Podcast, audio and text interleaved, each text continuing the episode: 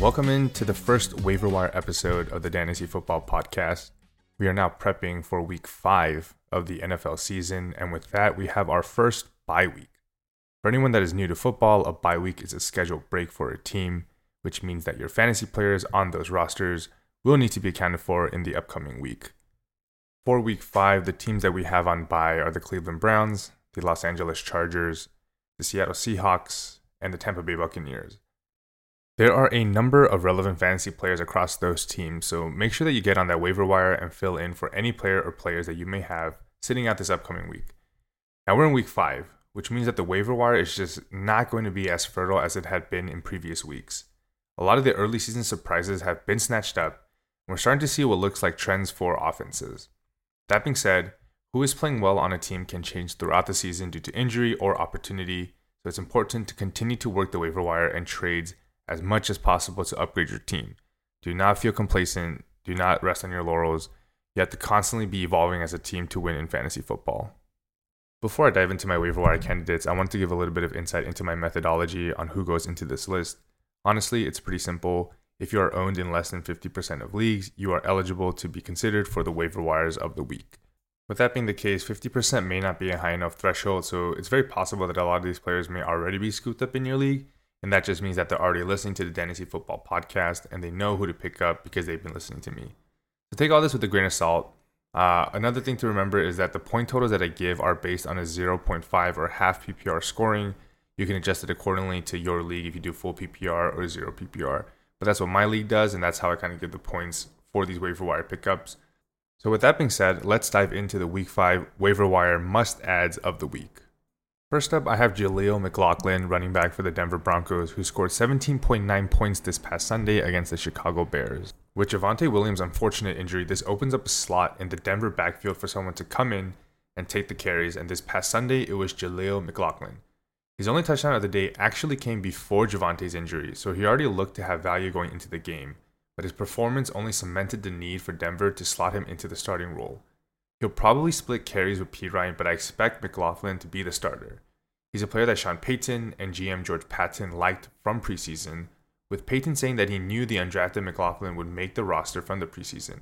So you know he's someone Payton sees a clear role for. Whether it was with Kamara and Sproles or with Reggie Bush, Payton is very creative with his running backs and likes to get them involved. So expect McLaughlin to make immediate fantasy impact. Only owned in 4% of Yahoo leagues, Jaleel will be a popular pickup that you should consider spending a decent amount of your fab on. I think the Broncos offense is bound to rebound. I think this past Sunday was an indicator of that. I know the Chicago defense is poor, but I'm just a believer in Sean Payton offenses, and I feel like it has to get better because it really can't be any worse right now. My second must add of the week is Michael Wilson, wide receiver out of Arizona, who had seven catches on seven targets for 76 yards and two touchdowns, scoring an impressive 23.10 points, which was good enough to be wide receiver seven on the week.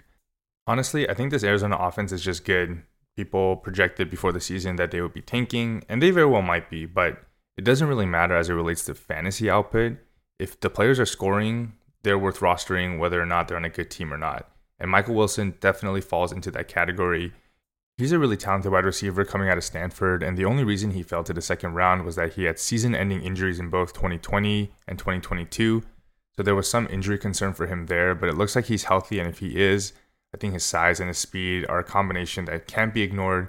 Josh Dobbs, I think, is playing much better than anybody thought. People laughed when he was named the starter, but he's running that offense really well, and Michael Wilson looks like he's going to be a dependable player week to week especially if Kyler ends up coming back this year, Michael Wilson can be an awesome player for you to hold on to for now. Even if you don't need to use him, he has the potential to be a league winner for you at the end of the year. Also, week five, you have wide receivers on bye like Keenan Allen, and he could be a great fill in. Only owned in 2% of Yahoo leagues, I think he's probably going to be available for you to pick up. I think the Cardinals are ready to play really well against a reeling Cincinnati Bengals team, and Michael Wilson should have a ton of opportunity coming up this Sunday.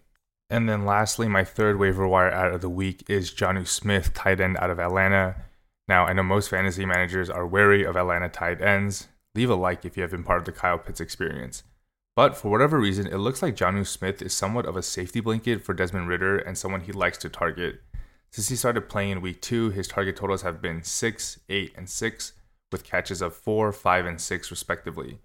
At a position that is historically hit or miss, with the exception of players like Travis Kelce and TJ Hockenson.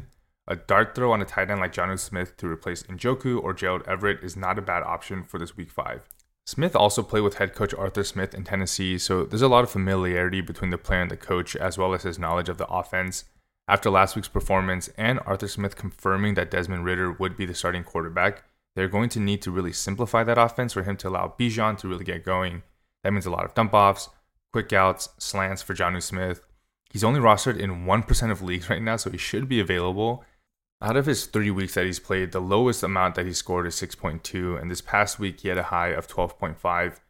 With the tight end position, I don't think you can be too picky. Having someone that has a basement of 6.2 points feels pretty good. He's someone that I definitely recommend you to stream in week five if you have a Browns, a Chargers, a Buccaneers tight end, but also to potentially see if there's season long value for him there as well. And those are the waiver wire must adds for week five of the NFL season. Again, those that win their leagues are the ones that make the crucial additions. Don't throw away bye weeks. Don't get lazy.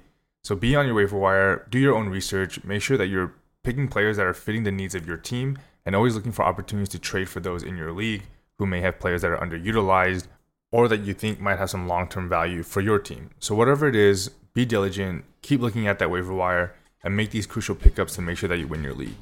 That's it for today. Appreciate you tuning into the Dynasty Football Podcast. I'll see y'all again tomorrow. Peace.